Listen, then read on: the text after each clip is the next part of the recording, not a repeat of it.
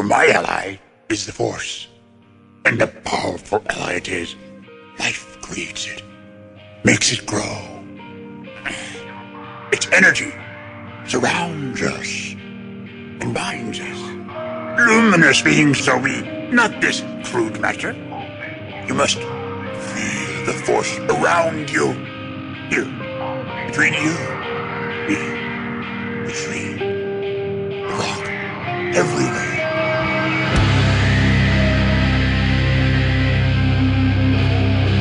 Jedi, like my father before me.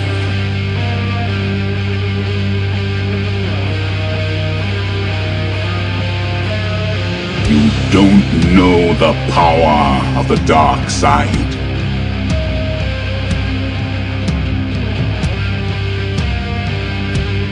If you strike me down, I shall become more powerful than you can possibly imagine.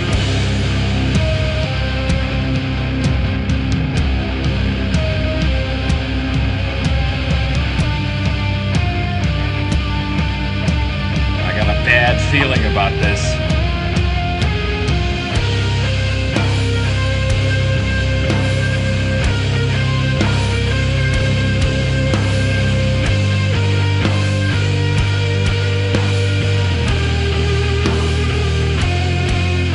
Welcome to episode 345 of Blue Harvest. I'm your host, Halls Burkhart.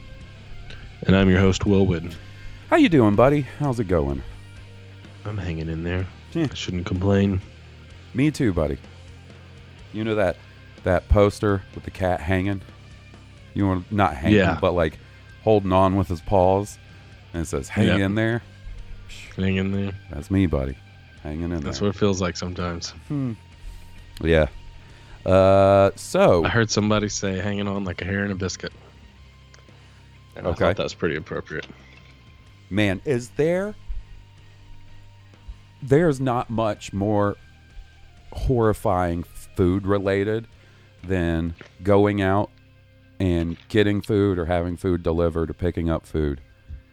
And you're so excited. Like, oh, I've been waiting for this. And then there is a hair in it. Mm. Whoa. Whoa. Man. Man, that is one of whatever the li- opposite of life's little pleasures is. That's the complete opposite of that. Yeah. Yeah. A horror.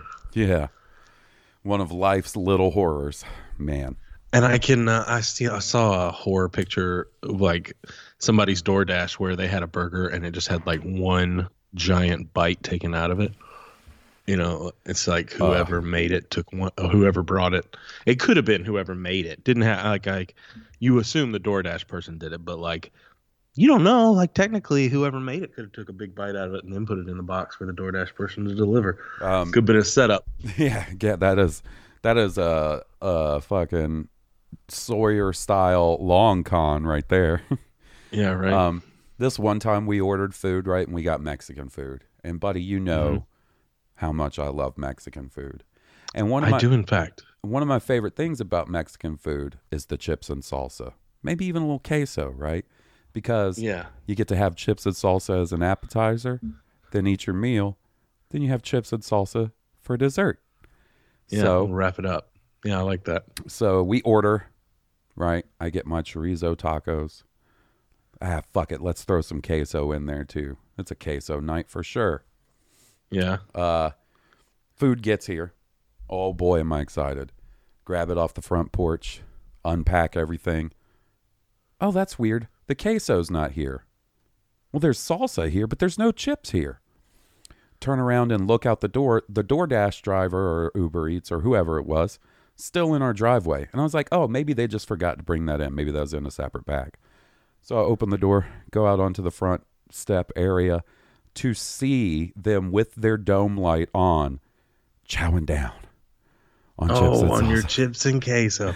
And it's oh my goodness. And then they see me and peace out. Like deuces, Oh no. peace out. Ain't that fucked up? That's real fucked up. I think that's, I mean, you know, besides the occasional missing item or wrong item, I think that's really the only real bad food delivery thing that's ever Yeah. happened around here.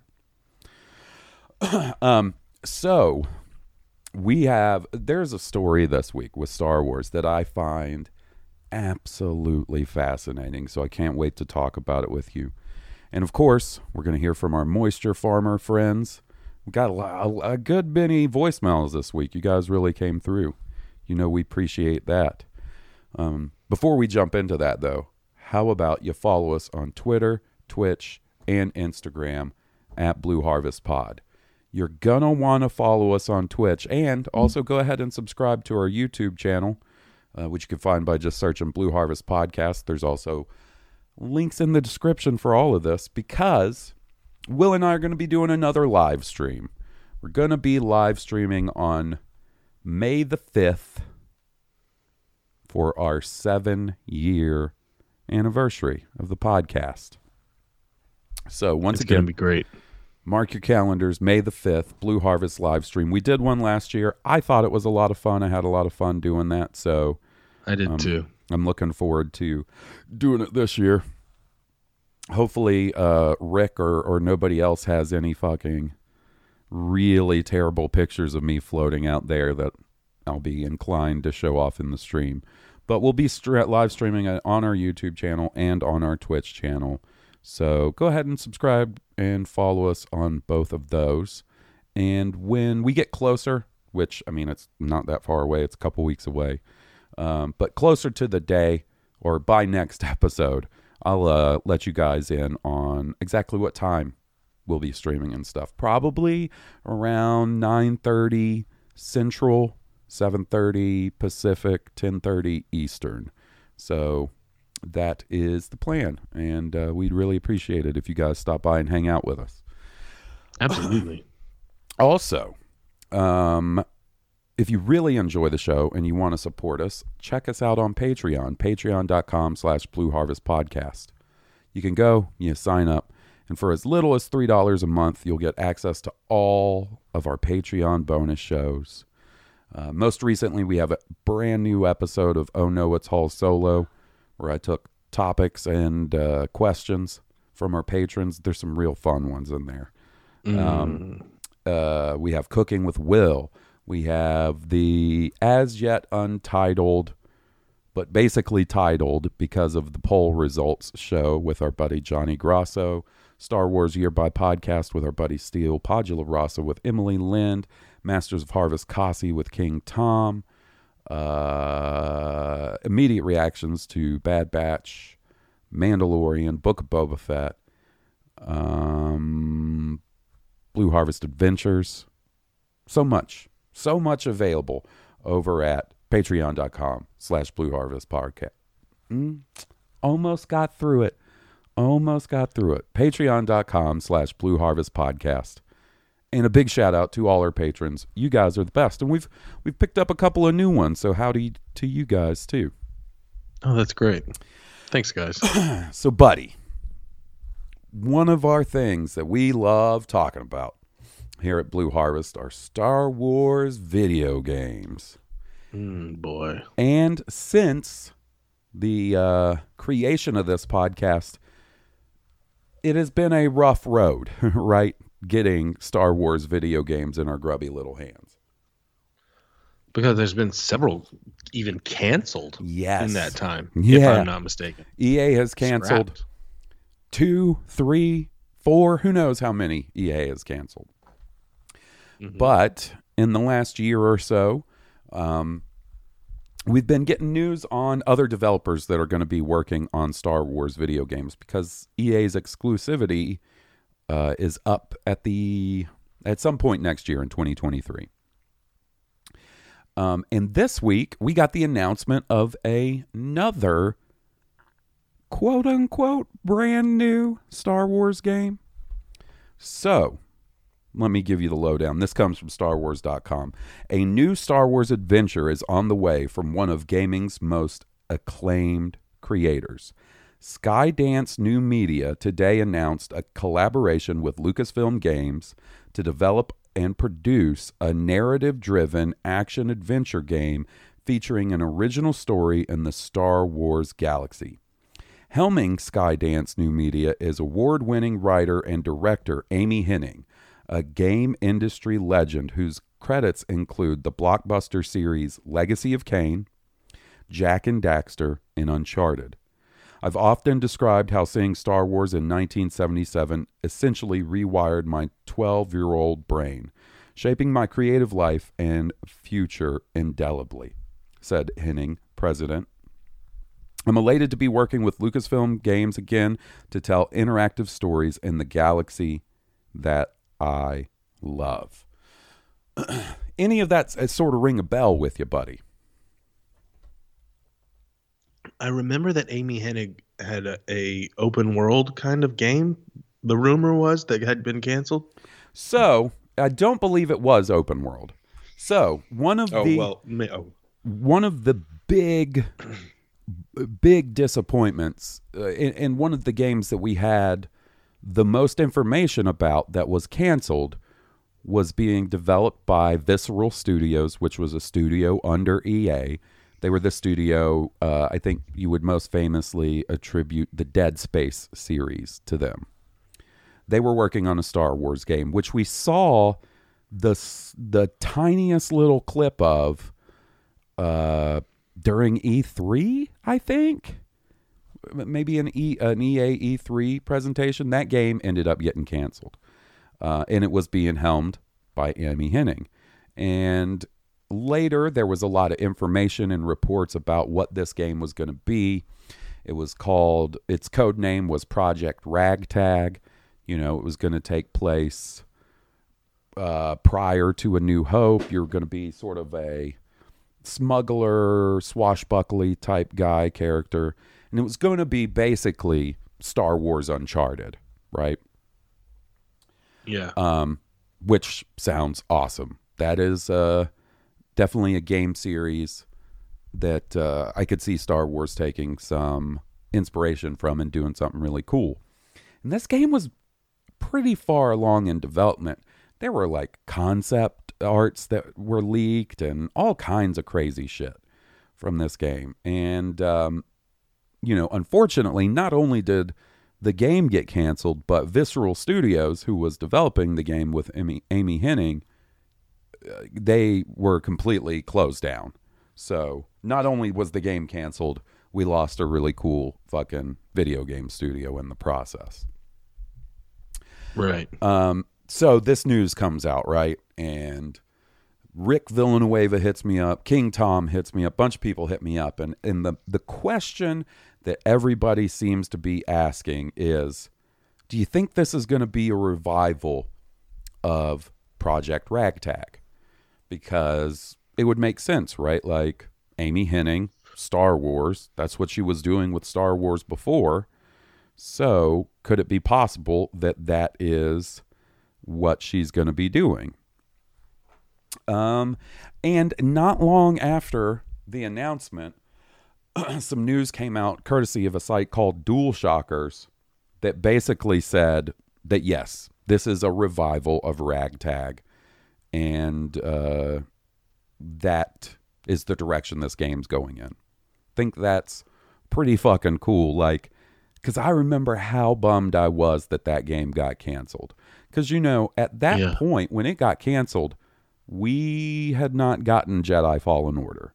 I don't even know if Battlefront 2 was at. I think Battlefront and Battlefront 2 were all we had gotten from the EA uh, Star Wars partnership, right? Right. So it was it really sucked because this was going to be the first sort of narrative driven single player um, game coming for Star Wars in quite a while. In fact, it wasn't until Jedi Fallen Order that we got one of those.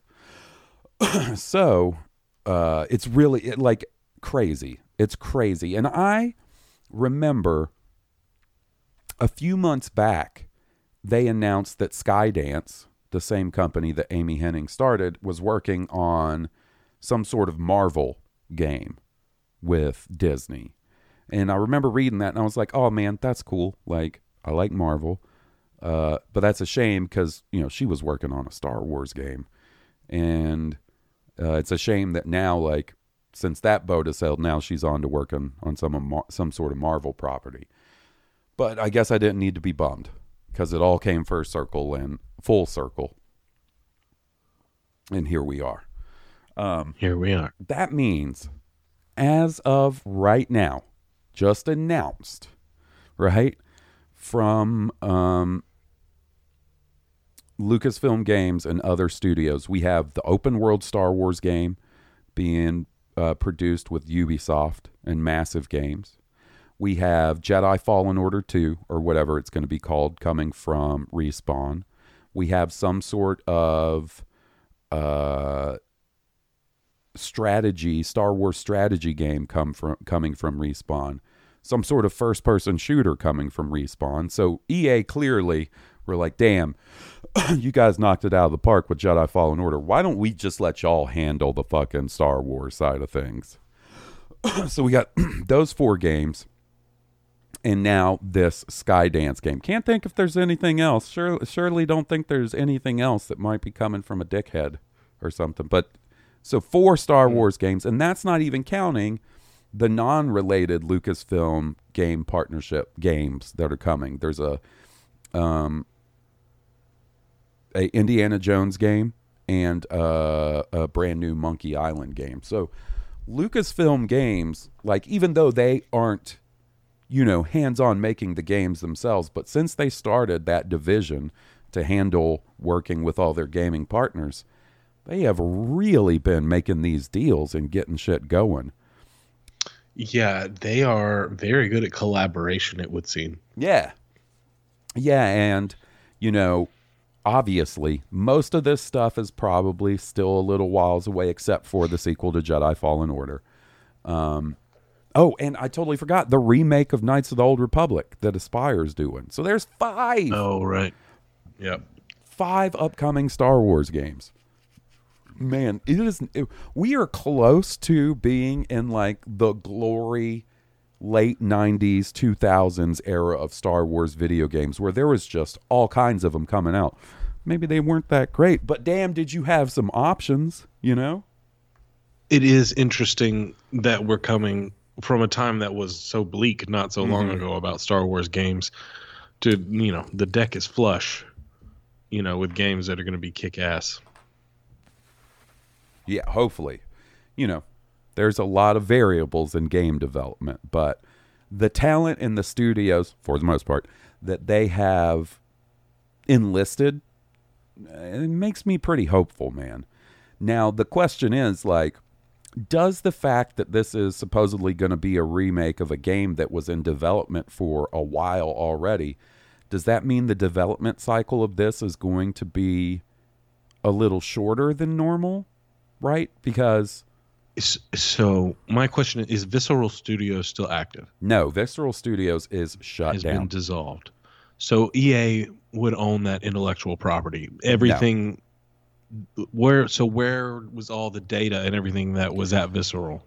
well, so I don't know about. I mean, you know, who knows? Like they may have even trashed all that, like all the work, the actual work that had been done, the programming work. Yeah, the- the the work, graphics the engine. programming, Yeah. the the storyboarding, the all of it, the, The- design character. the thing about that is, is like ultimately it's Lucasfilm that owns all that stuff, right? Like. So they have it still. Yeah, it, like Lucasfilm could go and put Cal Kestis, you know, in an episode of The Mandalorian and not have to be like, "Hey EA, respawn, is it cool if we do this?" No. They so they at least own the, you know, that uh, that stuff. Whatever Now- was made.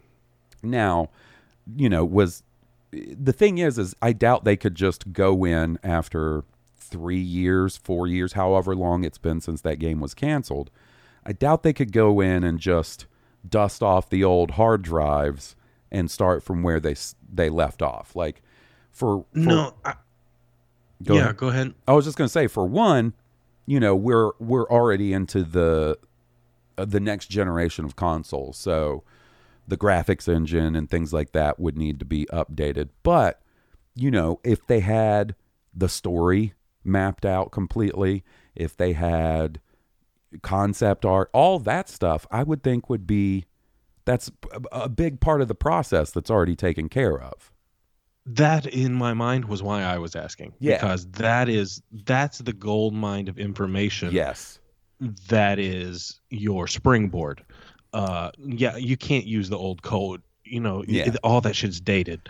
So yeah. Now, see the thing like now. you can hit the ground. oh, I was gonna say you can hit the ground running with the story and the characters, Mhm.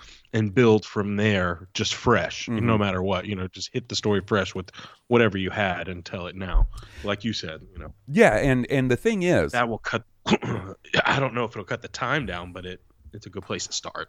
it's very likely that this game was I don't I can't remember exactly if this is, was even information that came out, but you know, at one point EA was making all of their studios use their proprietary game engine, Frostbite. Frostbite was the engine that uh, Battlefield is made on. And, you know, if you want to take that engine and make a Star Wars first person shooter, that works pretty well. But when you have to take this engine that was made for a first person shooter and then sort of bend it and tweak it and stuff to work with like an open world RPG like Dragon Age or Mass Effect, you can run into some problems. It's probably very likely that given when Project Ragtag was being worked on, that it was probably being developed in Frostbite, right?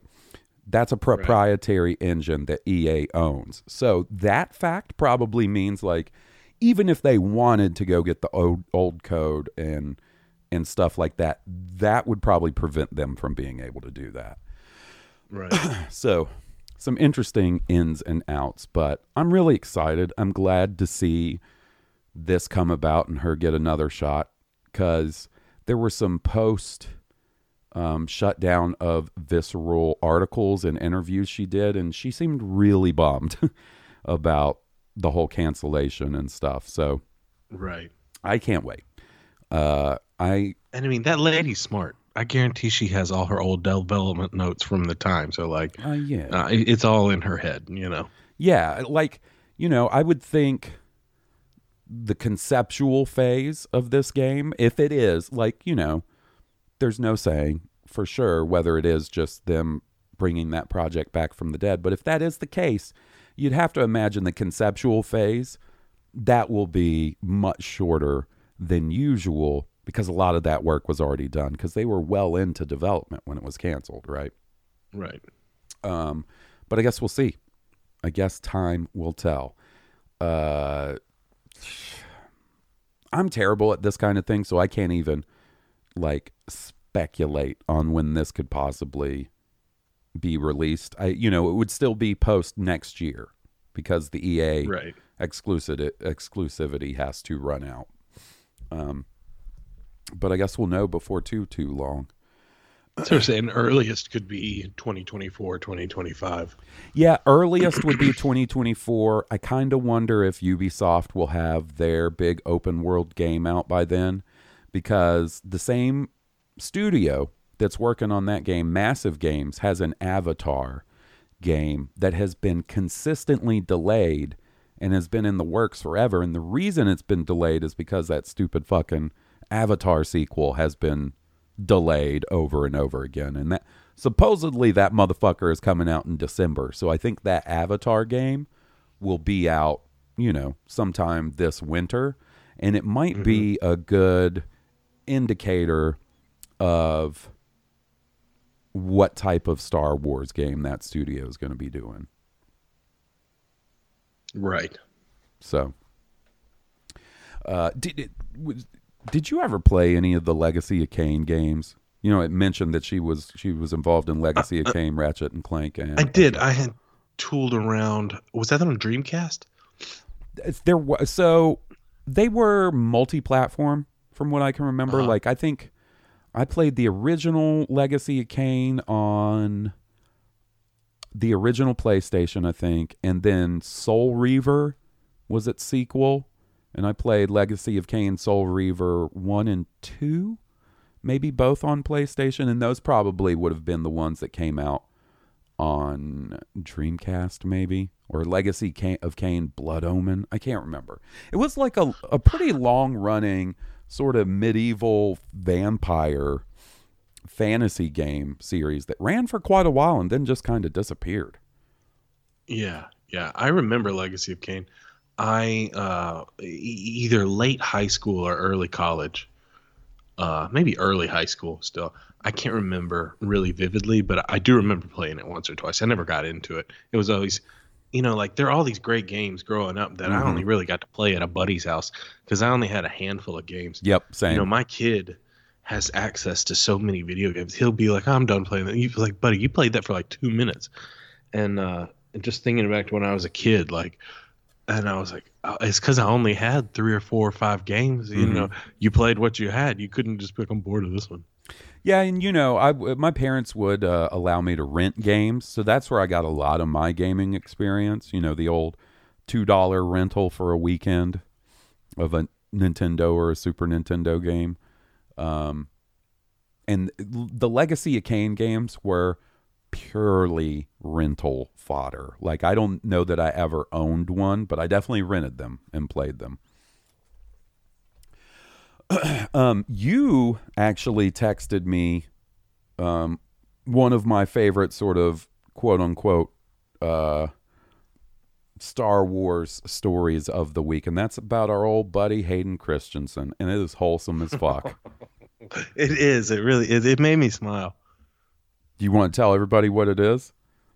Oh well, from my understanding, it's just that in preparation for his role as you know Anakin Darth Vader in the upcoming Kenobi miniseries, that he binge watched the entirety of Clone Wars to prepare, uh, just to see what I, I assume his character had been up to and doing in between where we left off with Revenge of the. I mean, uh, in between Clone Wars and uh, Revenge of the Sith. Yeah. Yeah. And uh, like, man, boy, do I like the mental image of Hayden, like in his, his comfy clothes, watching Clone Wars. Man, do you think? he- yeah and i i it's got to be honoring to watch your likeness even though digitally and you know animated the likeness of you and your voice you know recreated for the enjoyment of children yeah. and everybody and not just kids but you know i, I assume that's what they were aiming for Yeah, and well, not just that, like, like I, I, I wonder because I really do feel like Clone Wars specifically really helped edge, uh, like, soften the edge of the prequel hate that you and I lived through the Yeah. the bulk of, you know, in the late '90s, early 2000s, like even like and the- I never hated the prequels. I enjoyed the prequels, but the Clone Wars like made my uh, appreciation of those three movies grow even more than are they already were, right? So like yeah I wonder if he knows did- that. It it for me and uh, the people that watch it got the opportunity to see two things that were really important and kind of missing from that prequel trilogy when you kind of think about it the the extended humanization of Anakin hmm through his righteousness and efficiency really as a Jedi Knight during the Clone Wars. Um he's he's really human, you know. You get to see the conflict happen within him and then you get to see the slow burn towards flipping to a Sith. Yeah. you know that seems so abrupt in the movie. It makes it, it makes a lot more sense and you get to see some of that foreshadowing and intensity. Yeah transition yeah before it just kind of flips right there in that one scene for me uh and, and those are and those are really two important elements of Anakin that I really like that I got to see from the Clone Wars and his bond with Obi-Wan hmm you know the the Yeah. brotherhood kind of bond with Obi-Wan And eh, like, so this whole story comes from an Entertainment Weekly article, and Christensen, Hayden Christensen, had this to say. They did a lot with those characters in those shows, and they did further explore the relationship. There was interesting stuff in there to learn about. It was great fun getting to go back and re immerse yourself in this world that just continues to grow and become more and more vast. And I do find it interesting, like, you know, obviously Hayden is going to be in Obi Wan, but I think we talked about it on the show. It's also kind of rumored that he might be part of the Ahsoka show, and I, there's some valuable homework to be done watching Clone Wars if you're going to be in that uh, show too, right? So True. I kind of left Ahsoka out of that whole thing earlier, but it's relevant more now than ever. Yeah, and and I- I would almost guarantee you, almost guarantee you that if Hayden is in fact in the Ahsoka show, that you know a year from now, year and a half from now, whenever that we're leading into the premiere of that show, I bet you that there's another article that is like Hayden Christensen watched all of the Clone Wars leading up to Yeah. Ahsoka. Yeah, right. Do you think he ever watched that and, and was like, you know, he's at home by himself criticizing Matt Lanter, Lanter, I think that's how you say his That name, Lanter. the guy that does He said- Anakin's He's like, voice. babe, I don't sound like that. I don't hear it. um, I he's wouldn't just like, deliver that line that way. I don't, that's not me. I mean, it's him. It's Anakin, right? But it's not. Mm, it's not me. and from what I understand, he's a farmer nowadays. Maybe, man. I think he works. I think he works on the. I think he lives and works on his own farm. I wonder what he's farming. I don't know. I can't remember. Maybe it's a ranch. Maybe he's just got livestock. May have pigs or something. Yeah, cows. It would be real Cows, fucking cool. Sheeps. be real fucking cool if he had like emus and like alpa- Llamas. alpacas or llamas, Yep. like something a little more exotic. You know what I mean? Like much I grow love, carrots, cabbage, and llamas. much love to our swine and bovine farmers out there. If we got any listeners, but like, come Yeah. on, you got to admit, alpacas, emus, that is that is some kind of ranch right there. It is. I used to growing with one of the weird things growing up is that there was like an alpaca emu ranch like going into town in rural Huntsville, like Oh, really? living just outside of Huntsville. Yeah, and when you drove past it, you could see them. I think alpacas I are don't so know if- fucking cool. They were either alpacas or llamas. They may have been llamas, but Either it's way. hard for a, you know little four year old me to tell the difference. I remember the emus though. The emus weren't nice. No, the emus can fuck right the fuck off. There's there's something terrifying about them.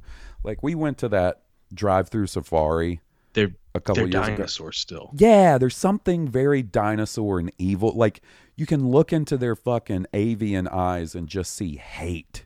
Just fucking pure burning hate. And like, I mean, yeah, they once ruled the planet. you got fucking some food pellets that they may want, but like they don't like you. Like the cows and stuff, you get a vibe that they're like, "Hey man, thanks for the food. I kind of like you." The emu, the emu, I got the fucking got the vibe that they were like, "If you didn't have these food pellets, I'd be drinking your blood." Poor Liam, he was so brave. We went to a drive-through zoo, and it was one of the emus. Like he gave him a handful of food, and then the emu like bit him in the face, like right on the nose. Oh. Like it was. I guess he was just mad that he didn't have more, or you know, full of hate, those the- fucking he emus. wasn't. He wasn't in the emu's face. Like he was way back. That emu came for him. Like. And he was upset and scared, but man, he was brave. He still fed animals after that. He was a trooper. My I was dude. impressed. I My thought dude. that was it. I was like, oh man, we got to find the exit. He's done.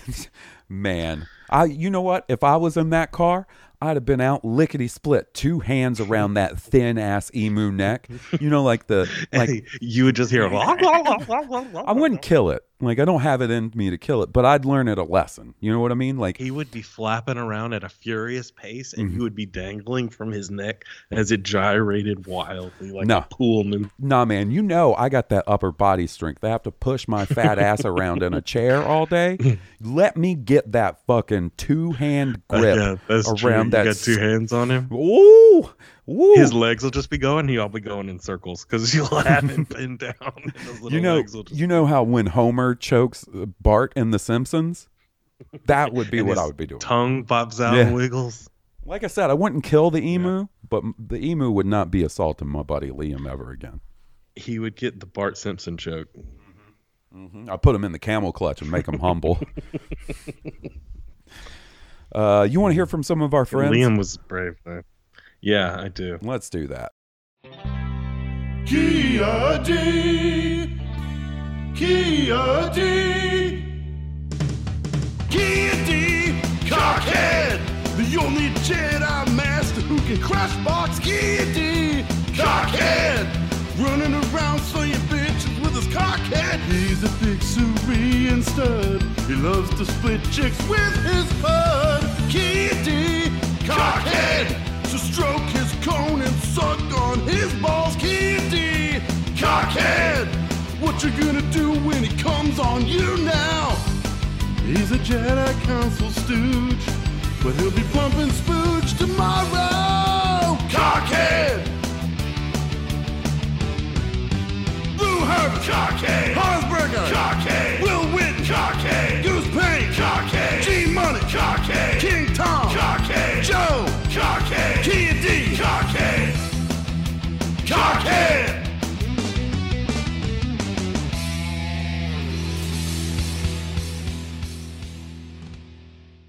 Do you want to be part of the show? Send in a voicemail or an email to blueharvestpodcast at gmail.com. First up, we have our good buddy, the man who looks into the stars. He gazes into the stars from his hammock and he astral projects into the future.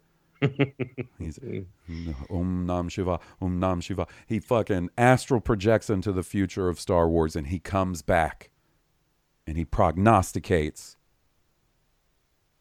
It's King Tom. It's the king of all Toms. Hey, uh, Hey there, Hawes and Will. It's that time of year again, so I'm coming to you from the great outdoors. However, the hammock is not exactly usable right now. Uh, hopefully, it'll dry out soon because we've had a lot of rain lately. Uh, but it's nice to be back.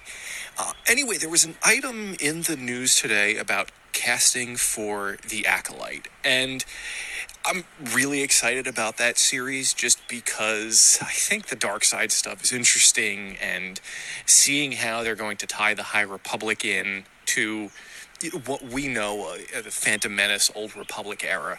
I think that'll be really interesting. And by you know by the time it airs, because I think it's supposed to shoot next year, by the time it airs, we might as well we might be done with the High Republic. Um, and I think it was implied in the article, and you know I'm going to speculate because that's that's what we do here. Um, it was implied in the article that there's going to be more than one season, which makes me wonder how big of a story it's going to be. Um, I know, at, at, you know, when we first heard about the High Republic, my guess was we'll see the Sith somewhere in the shadows, kind of nudging things and guiding things along. But in the High Republic, we haven't seen anything like that yet.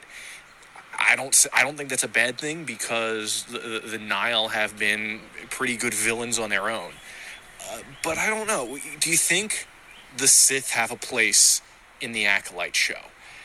I think if they're going to be putting something on Disney Plus, they're going to need something familiar for fans um, who might be casual, casual uh, Star Wars viewers, or might not get the the idea of the High Republic.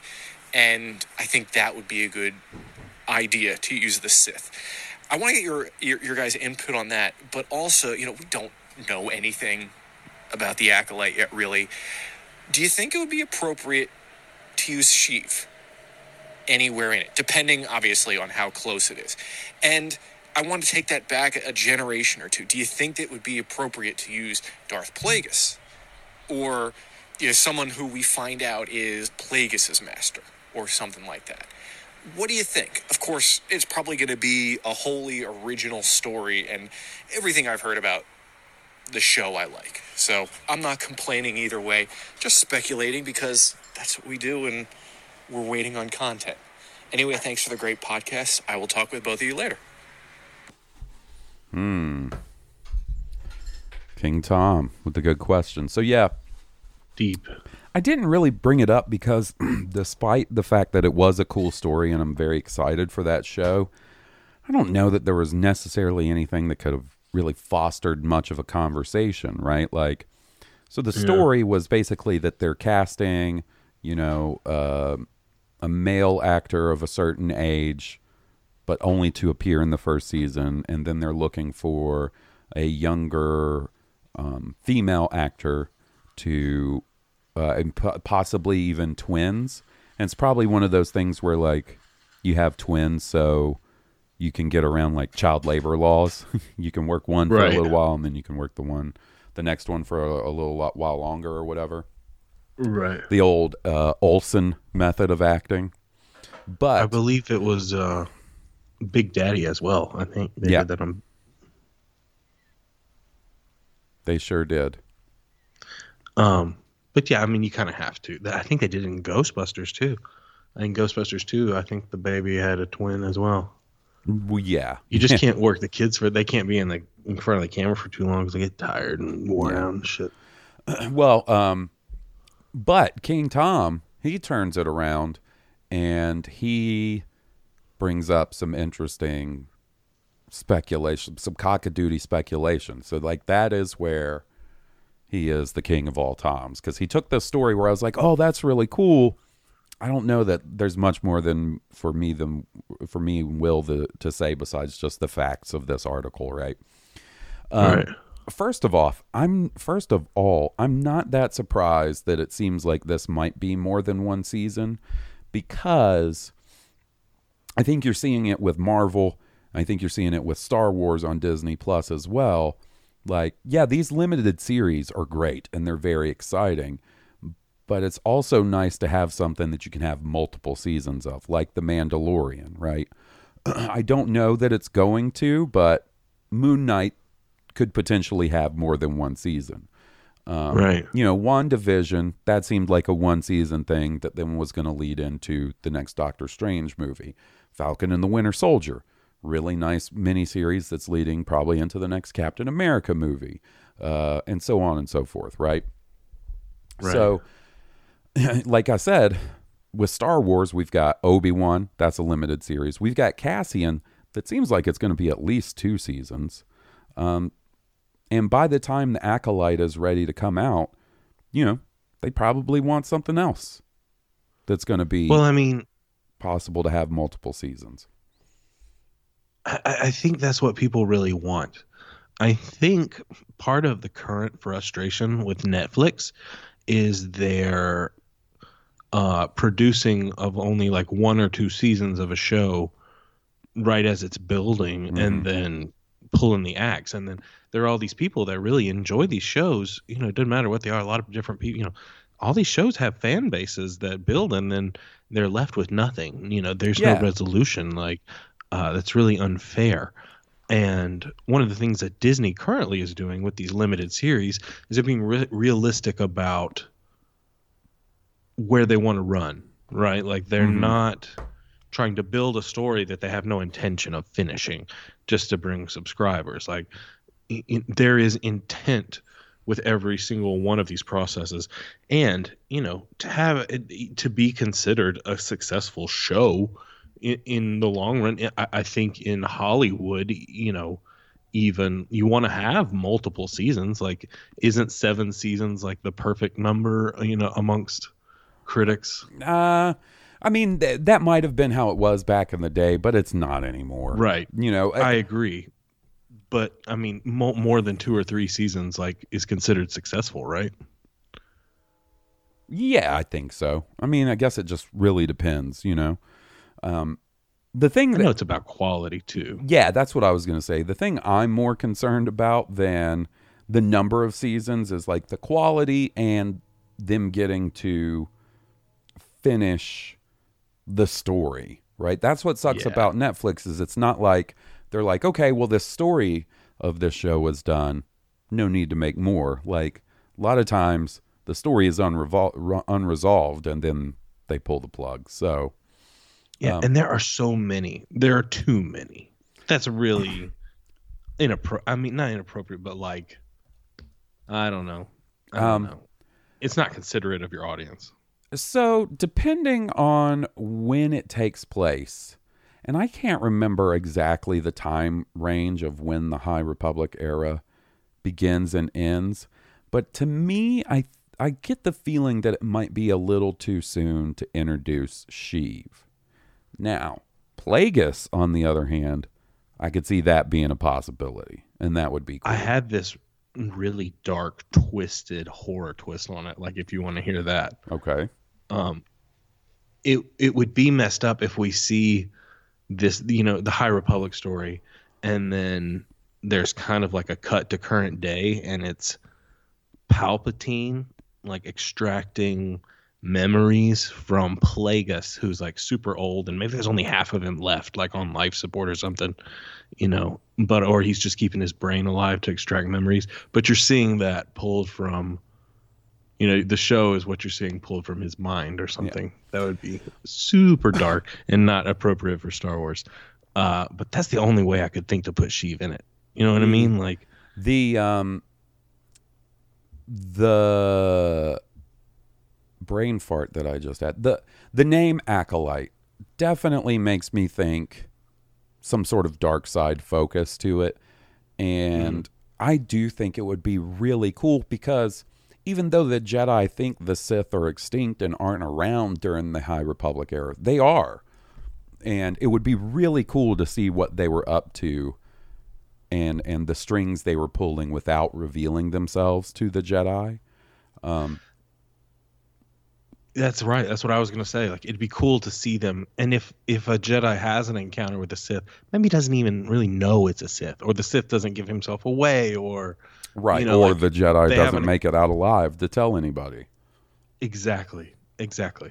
And Uh, and I go I would it. like to see some sort of distinction between what is a Jedi's pull to the dark side versus what is Sith. Mhm. If Sith is a corruption, I think this would be an opportunity to to educate me on the difference between what is the pull to the dark side and what is the corruption of the Sith. Right. If we're going to go Sith focused. Right. Um, yeah. I you know that that's always something that they could uh, establish a little more. Like, what if you know in this show, Plagueis is the apprentice, and we see Ooh, that would whoever be. Plagueis's master is, or could it be that much like Palpatine, Plagueis had multiple apprentices until he found the one that stuck? You know, so I hope That would be cool. I hope we get to see Plagueis. Like, I just think that would be cool. That's backstory that I, I would like to know. Um, and I'm excited. I this that show is one of the ones I'm most excited for because it has the most potential to be the most new. Right? Like, look, I love the Mandalorian. I love Book of Boba Fett.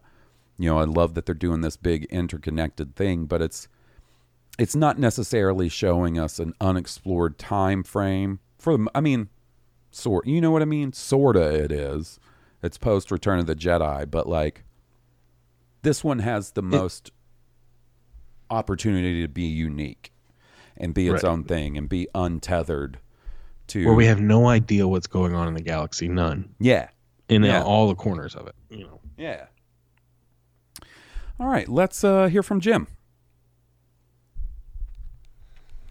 Good evening, Hawes and Will.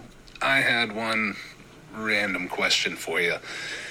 If you could get a Skype call right now from anyone who's ever been in the Star Wars universe, who would you like to, you know, have on your podcast for a solid hour?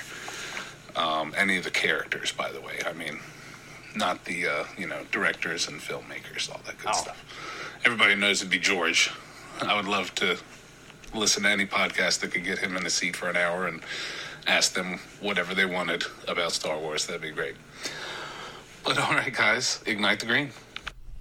You know, honestly, that's a it's an interesting question. Like he said we couldn't do any of the filmmakers and stuff. I don't know that I I think I would be too awkward and nervous to talk to George Lucas on the podcast. Like Really? yeah, I don't think I would be I just I don't know, man. Like It would just take research. I'm telling you right now, like I was awkward and nervous the first time we had Steele on the podcast, and he's a buddy of ours. So like, you know, uh, and no offense to Steele, that ain't Uncle George. That's quite a that's Yeah. a quite a magnitude bigger.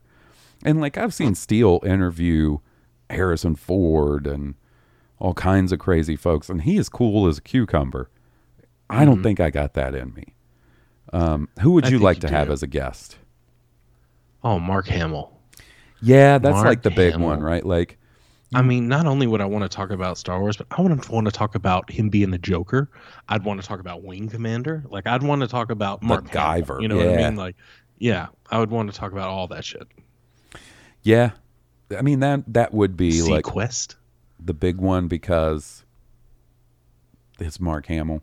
Harrison Ford, that that lay that way lies ruin, right? Like I don't think Harrison Ford would enjoy being on our show. I'm No. glad he enjoyed being on Steele's show. I think we would irritate the shit out of him. Is Well- why I just well, like it was a it was like a red carpet interview that Steele did with him. It wasn't like a full sit down podcast, see, I but like he made Harrison laugh. Like he, he got the good Harrison, and I'm telling you right now, like I'm a pretty good judge of character.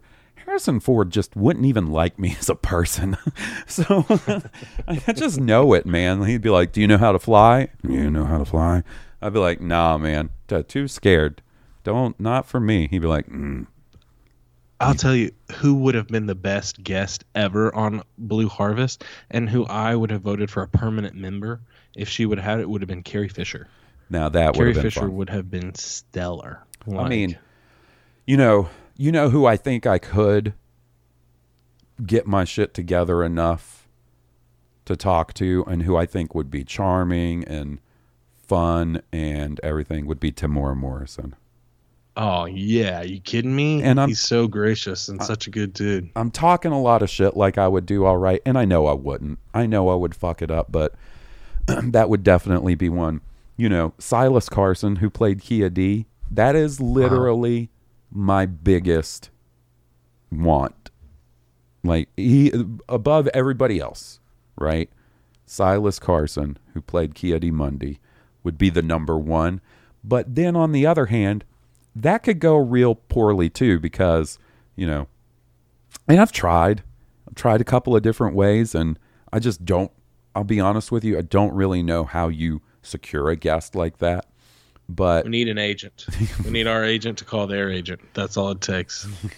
um, it, that could also go real poorly where he's like, "Well, I'm scheduled to go on this show, Blue Harvest. Let me give it a listen, see what the show's all about." Then he hears a song about Kia D. Well, that's where- cockhead. I- In the approach, you send him a couple episodes, but it'll be something that no, no, there won't be anything offensive. Yeah, I mean the thing is, is like, you you would hope that he would be like, "Damn, these guys have made my tertiary Star Wars character the unofficial mo- podcast uh, mascot of their show. They beat the Ki-Adi-Mundi drum louder than anyone, and they've got this hilarious song. Like you'd hope he would like think that was cool, but Yeah, you, don't never want him to be like, "Oh, this mockery makes me sick," or yeah, like uh, this in a is very disgusting. like fucking Jeremy Irons voice. Um, you know, I think he counts because he's been he's been a vocal cameo and he was in costume. Kevin Smith. Oh, That would be fun. Oh, that's too perfect. That would be fun. That'd be podcast royalty. I might have been a little stony baloney one time and sent him a long uh, Instagram message asking him to come on the show. Because, like I said, Oh, wow. I don't know how you do that sort of thing. um, but those are some of them that I think would be really cool. Warwick Davis seems like he would be cool. You know, We gotta send him merch. You send him a Kia D Super Mario Three sticker, dude. That's your in right there. who Warwick Davis or Kevin Smith? Warwick Davis and Kevin Smith, both of them. Yeah, dude. Warwick Davis is funny. Did you see the little skit he did with the Willow cast? Yeah. on Disney Plus. Yeah, I think uh, he. I think he would. You know, uh, we had a run in with him in the hallway. Like, I can't remember where we were going. We were trying to get from one building to another at Celebration, and a staff member was like, "Hey, let me take you through." And they took us through this back hallway, and we're just going along. And sure enough, who's headed right towards us on a Segway? But uh, Warwick Davis, and I think he could see the big fucking giant goofy grin on my face, and he was very polite. He was very nice. We talked for literally less than thirty seconds, but he was very nice. Oh, good. That's great. you ready for another voicemail? This is from our buddy Mister One Hundred. Kobe. Hey, how's it Will? It's your boy Kobe, aka Mr. 100. How's it hanging? Hopefully clean, of course. Uh, you know it. Um, before I get into my the Star Yeah. Wars side of things, I, I got to make a quick note. Um, you guys were talking about 3D 3D TVs last week or last episode. Um, so like I do telecommunications work. That's my field that I work in. Um, uh, and then my dad did did a similar thing, and he used to subcontract through like hotels hooking up cable TV systems. But anyway, when uh, work got kind of slow for that, kind of around that 08, 09, 2010, kind of during, during the economic crisis that we were going through in America, and I was, you know, I was like a nine, 10 year old kid during that time, and um, my parents actually started a, a business where they subcontracted like Dish and DirecTV, but my dad also sold TVs and stuff during that time. Anyway, not crazy important, but giving you a little bit of a background. So he was like one of the first people in our small, you know, South Dakotan area to have, you know, the high tech, the new, the new, you know, fancy new um, TVs and whatnot. He got a 3D TV and he, he actually purchased one like to take back to our house, not just to have it at our store. Um, I remember he was so hyped for it. He's like, you know, this is the future. This is, you know, this is, this is crazy. Um, and I was a kid at the time. And I just remember like him hooking it up uh, that first time. You know, he brought it home and it, it was it was a pretty big one. I would want to say it was 50 to 60 inch at the time. was pretty big. Um, And he's hooking it up and everything and and telling us about it. And you know, it came with these fancy the fancy 3D glasses. And I don't know. This one was a Sony. I don't know what what how they all were. I only really had experience with ours, but like they were like actually electronic glasses. Like you had to power them on and power them off, and it was just. I just remember we bought like Star like the new Star Trek movie or something at the time that came out just to just to watch on 3D and. I remember I was like eight or nine. I, don't know how old I was. We're we're watching this or whatever. And granted, I wasn't really a Star Trek fan, but um, I'm watching it. I'm like, I'm like, Dad, this is kind of lame. And he's like, Yeah, this is pretty. Yeah, I'm pretty sure his words are, Yeah, this is pretty fucking lame. But anyway, that's my fun 3D TV. It's just I had not heard anyone talk about a 3D TV in like so long. I just just kind of struck a chord with me. Anyway, on to the Star Wars stuff. Um, my question this week has to do with uh, the, the Kenobi series. It's so close. I'm so juiced for it. I'm so amped. Um, my question is a speculation question. Let's do a little cockadoodie speculating. Um, as far as Star Wars TV series go, and or you know the new stuff we've been getting recently, um, there's always going to be some big name cameo, right? Everyone's everyone's expecting a big name cameo that we don't necessarily know about already. Um, my question to you is: is what episode do you think we see the first true big big name cameo? Um, I believe there's six episodes. Is that correct? So I'm thinking I'm thinking like three. I'm thinking three or four. I think they'll save like a big, big cameo, big, an unexpected cameo, I should say. I think they'll save that for around three or four. But that's my guess. What do you guys think? What, what episode do you think we're seeing the big, like the Ahsoka and the Mandalorian, or the Cad Bane and the and Boba Fett? When do you think we're seeing that big whopper of a cameo? As always, you guys are the best. Uh, keep it real as you always do, and keep it clean. Peace out. Have a good one. Ooh. So this this The is realist. They're- cleanest. the realest and the cleanest. Uh, this is an interesting question because uh, I can't remember what his name is. It's the guy that's playing the Grand Inquisitor in Kenobi. In an interview or something, I think this past week, he mentioned that Star Wars fans would be delighted with like the Easter eggs and references and stuff that are in in uh, Obi Wan. Oh, cool. Um, I kind of feel like he might be right. Like, if there's gonna be, I don't know that we'll necessarily get anything the size of an Ahsoka or a Boba Fett, but because it's a limited series, right? Like, um, but I could see, um, them doing something because you know your first two episodes, you would hope they spend most of that time establishing, setting up the story and stuff, and getting the ball rolling without being like, "Hey, look at this! It's Snaggletooth." Um, but three or four, and I you I almost guarantee it'll be Palpatine.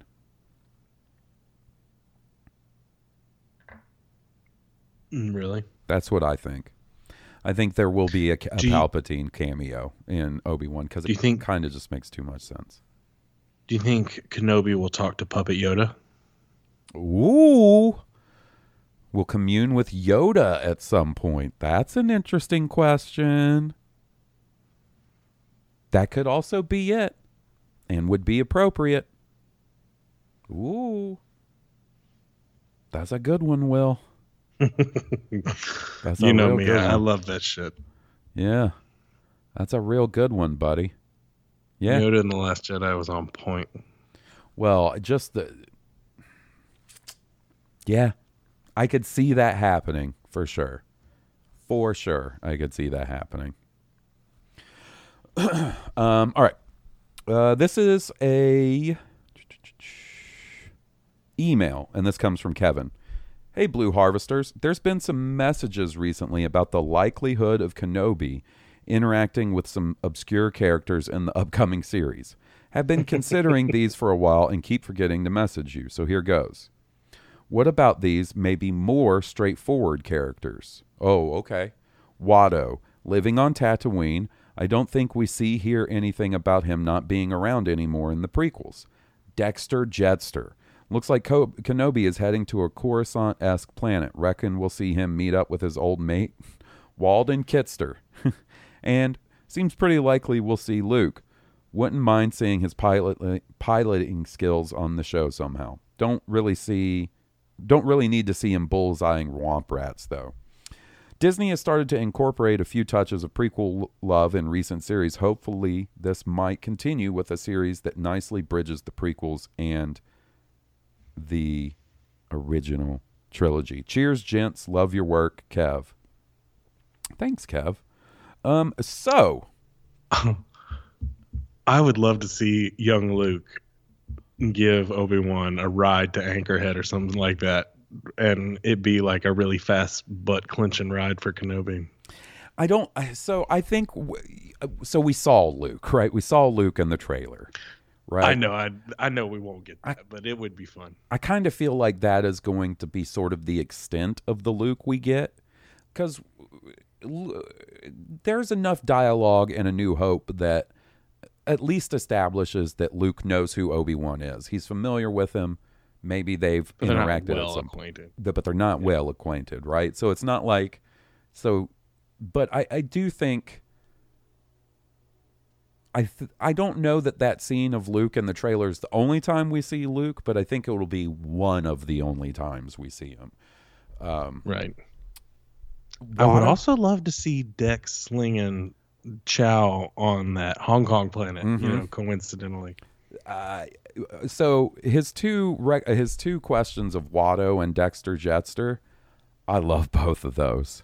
Like, Absolutely plausible. yeah, but I could see. I mean, obviously, just given the setting for the show and where Obi Wan is, I think Watto is the more likely. But I would be so excited if, like, maybe even before he makes it to that other planet, Obi Wan's like, shit. You know who could really give me some information on this is my old buddy Dex. I wonder where he is. And you'd have to imagine that story wise, you don't want Obi Wan going back to Coruscant, right? Because Mm-mm. Bad, too hot. too hot, too hot. It's like trying to break into the military base on GTA Five. Immediate five Right. stars, right? Yep. Yep. Um, but there's no saying that Dexter Jetster couldn't have set up his uh his eatery, his diner on another planet. His slop shop. Obi That ain't You know, I just had a thought. One of the things that kind of excites me about the High Republic era, seeing a show then, is seeing the planets that far back in time. Mm-hmm. You know, Mandalorian will be Mandalore will be completely different. Tatooine might still be green. Like Mm, Tatooine might no. not be a desert planet. That seems too close because the High Republic is only like maybe 150, 200 years before a Phantom, the Phantom Menace. Like, I thought someone from that Sand People tribe mentioned being able remembered.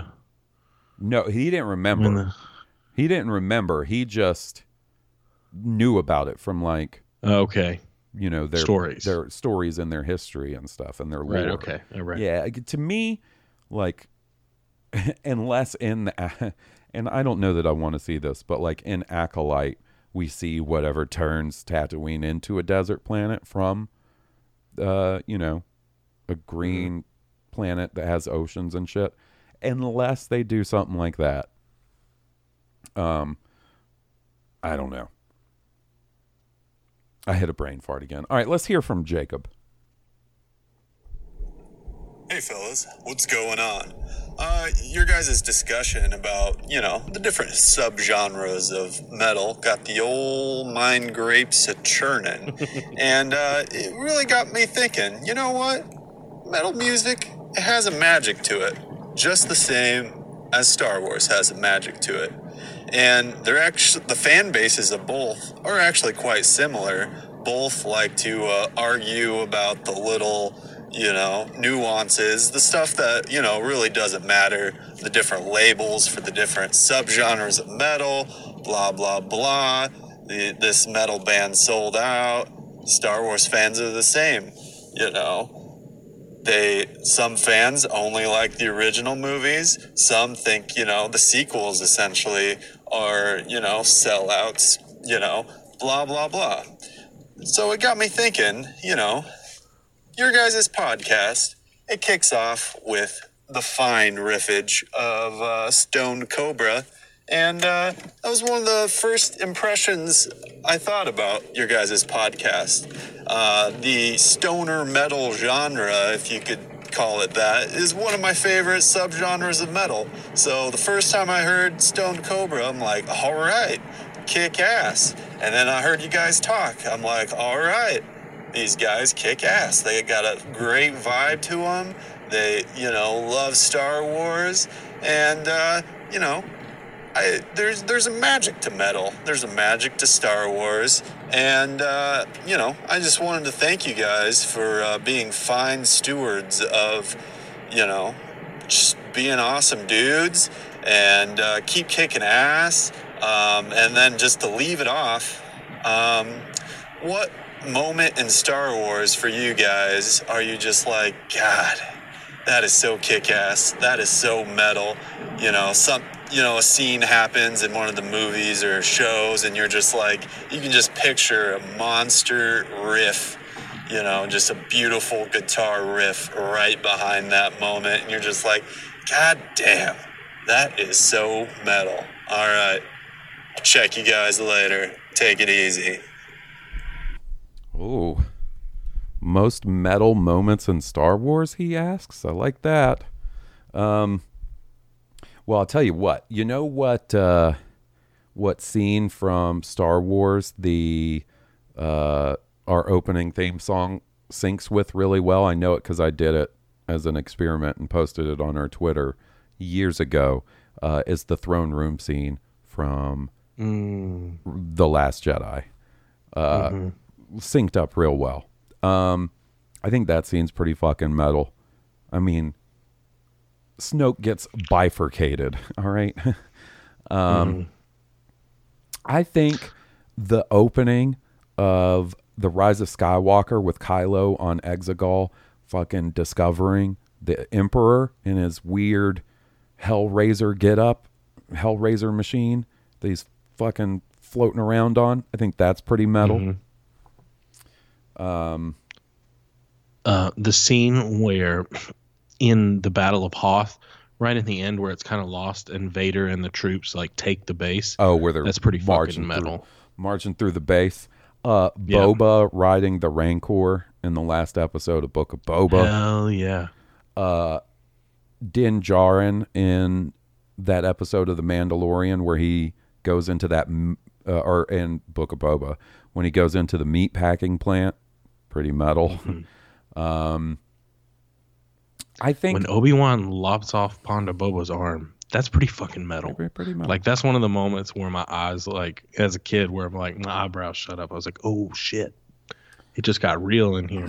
It did it did in fact get real. Um, shit, man. Uh, that there's, uh, I gotta say, even though in both versions it's not accompanied by very metal music, the Ewoks using the stormtrooper helmets and shit as drums Mm-hmm. at the celebration on Endor, pretty metal. Right.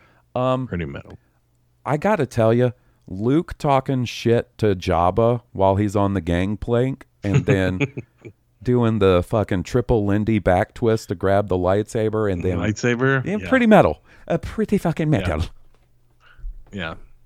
Grabbing Leia, kicking the cannon into the. Oh my into goodness. Oh my goodness. Uh, all right, let's hear from Josh. Hello there, Hawes and Will. This is your internet pal, Josh Wright. Hope you guys are doing well. Hope you guys are staying warm. We recently had three inches of snow uh, over the weekend here in the Detroit area. Um, What snow? We're used to getting snow in April around here, but this late and this much, not good. Um, don't like it. Cannot recommend zero stars. Um, anyway, um, I had a question for you guys. Um, about the High Republic. Now, we recently, of course, came to the end of phase one of the High Republic. Um, we're going to be getting into phase two, the prequel phase, um, in not too long. And I, I haven't read everything um, in the in the High Republic uh, series so far. I understand that you guys probably haven't read everything either. Uh, but that said, um, I want to know where you guys thought or, or where you guys think this whole High Republic thing is going. Um, I'm seeing a lot of talk online of people assuming that the Acolyte's going to be the climax of it all and it's going to involve Darth Plagueis uh, somehow and thus connect to Palpatine and the, and the prequel trilogy. Um, on the other hand, I'm I'm really enjoying uh, Star Wars stories without the Skywalkers involved. I love Luke and Leia. Um, I'm a huge original trilogy uh, fan, but um, it's it's nice to have a kind of a different cast of characters and um, that doesn't necessarily tie in. I'm kind of enjoying that.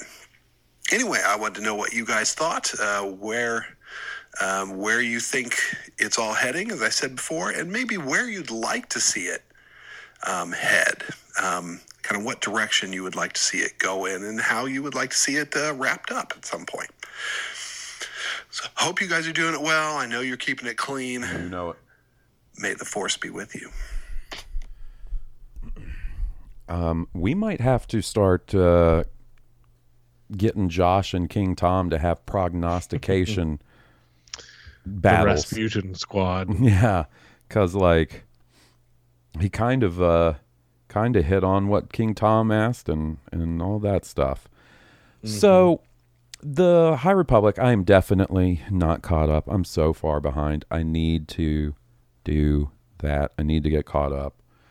Uh, and from what I understand, like the second phase that is going to start soon goes back in time, like maybe 50 years previous to all the stories that have been told before. So they're doing like a real George Lucas thing where they, you know, tell a story set in this timeline, then they're going to go back.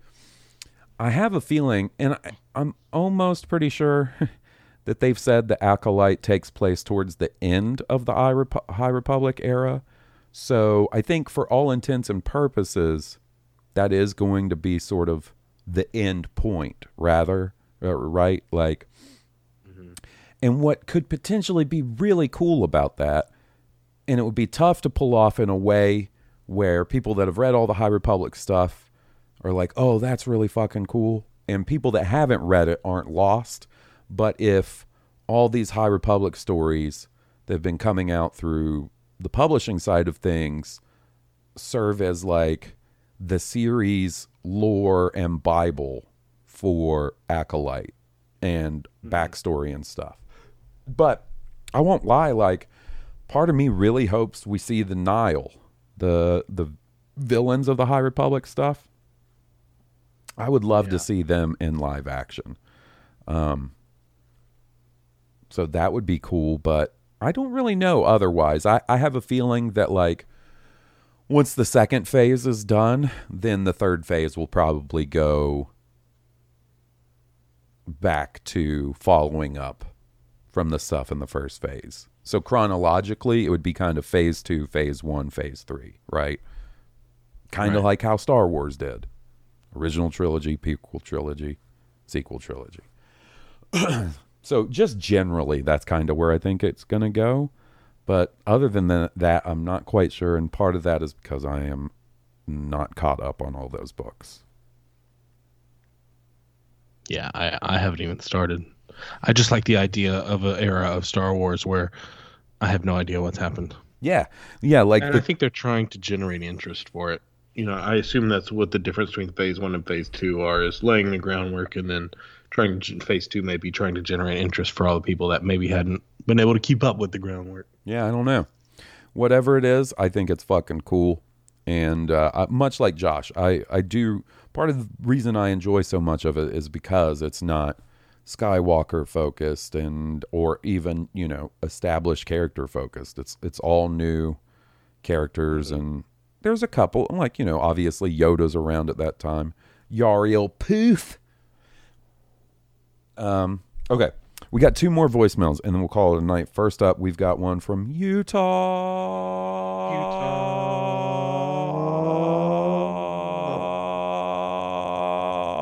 Utah. Dougie.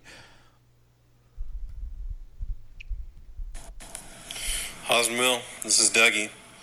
So, um, you know, Luke, he uh, had a lot of Sith lightning.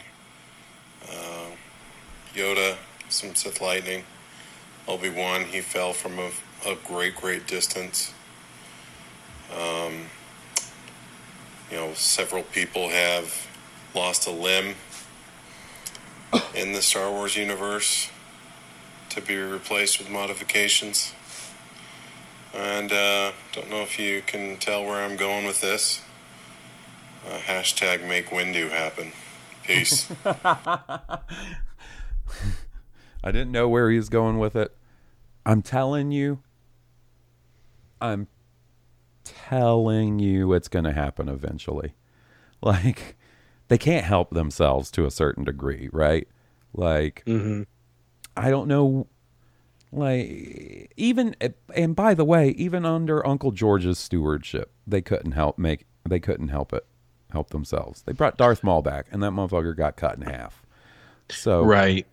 And I'm like you, if you off a Jedi master in a fairly I don't want to say mundane, but I'm saying survivable for a Jedi master way, it leaves some doubt like because if Darth Maul can survive and he ain't even a Jedi master, he's just half a man like well shit, what can a Jedi master survive? Yeah. Yeah, right? Like he got his hand cut off. He got some force lightning. Mace Windu, uh I mean Samuel L. Jackson has talked about it. You have to imagine, much like how um Ewan McGregor said that like in interviews he talked about like, yeah, I would I would play Obi-Wan again. And then Lucasfilm pulled him aside and was like, Are you serious? Cause uh if you are, we could work something out. I wouldn't be surprised. Would not be surprised if it happens.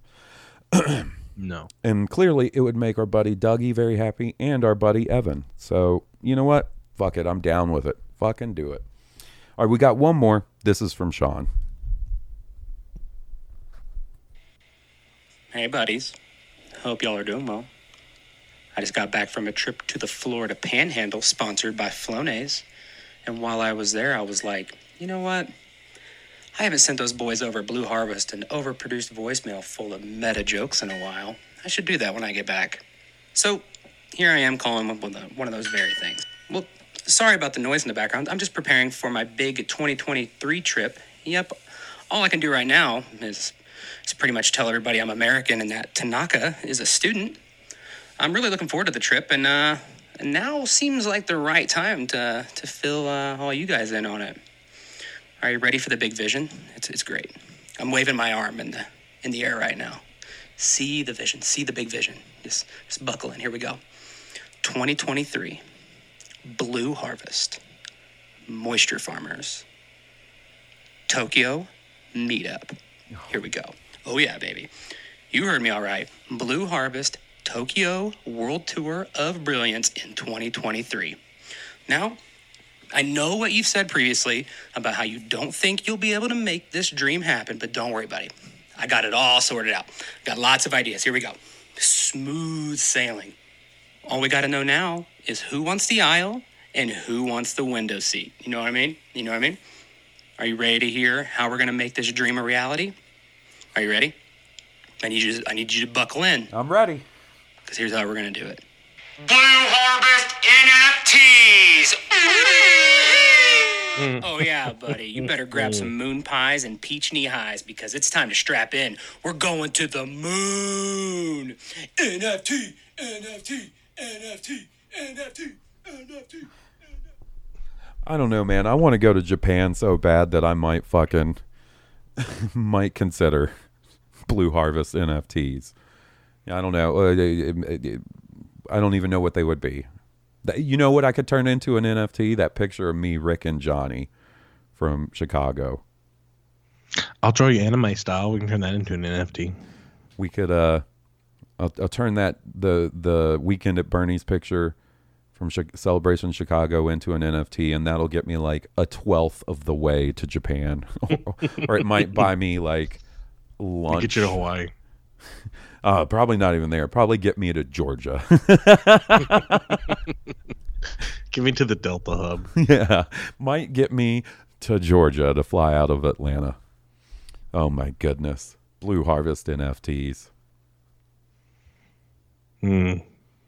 Man. The potential. You know, I thought about it, and I didn't put any really real serious thought into it, but I kind of wondered one day. I was watching a podcast, and they were talking about how much money ladies make from just selling pictures of their feet Mhm. online, whether it's like, you know, private sales or on OnlyFans. And I was like, you know Mhm. what? There is probably someone out there that is into like weird feet. And I got a weird Right. foot, right? Like that is You something do. I have. I have a weird foot. I got a little fucking Mm-hmm. Baby foot because of spina bifida.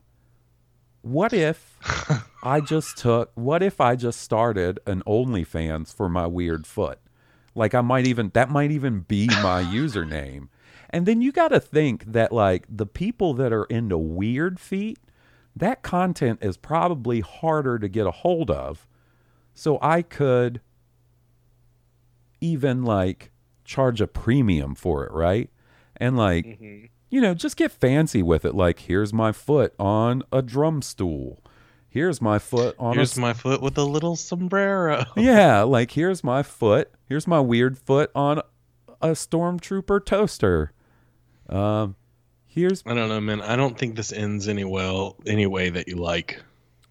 uh with money for just pictures of my weird foot. Like you can't even. There are going to be some weird requests of things to do to your little baby foot. Well, and I'll take those as they come along. Like, you know, Can you imagine having to come home after work and perform with your little foot for your your uh in your chat room hunting Um, for the if hunting for the if it gets it, whatever the awards are. if it gets to the point where I don't have to work because I'm taking pictures of my that is my job, myweirdfoot.com. like if that is my job, buddy, sign me the fuck up. Sign me if I could get to the point where I make as much as I do now just selling pictures of my foot, I would take that in a heartbeat.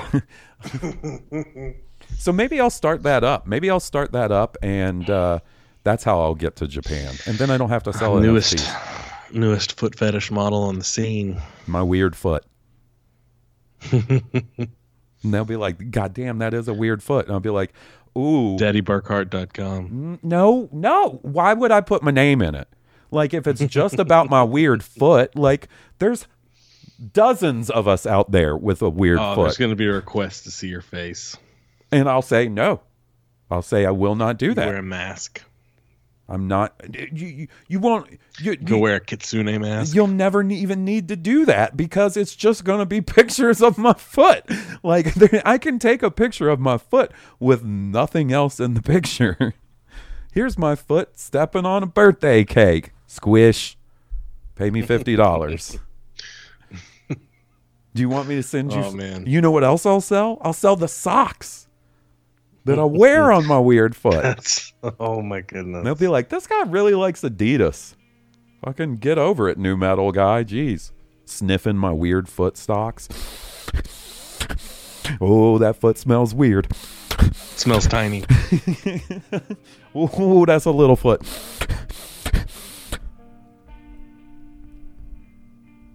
That's going to be it for this week. I don't know how much more we should subject them to. if uh, if you enjoy the show, and let's be honest, after the last three minutes, how could How you could not? you? Leave us a five star review on iTunes. If you enjoy our theme song, please be sure to check out the band that was kind enough to provide the music. They're Stoned Cobra, and you can find them on iTunes, Spotify, and at stonedcobra.bandcamp.com. If you like video games, head on over to the High Potion podcast that I host with our buddy Steve. It's a good time, and we'll see you guys next week. This has been Blue Harvest. I'm Hawes Burkhart. And I'm Will Wooden. May the force be with you. May the force be with all of you. May the force be with us.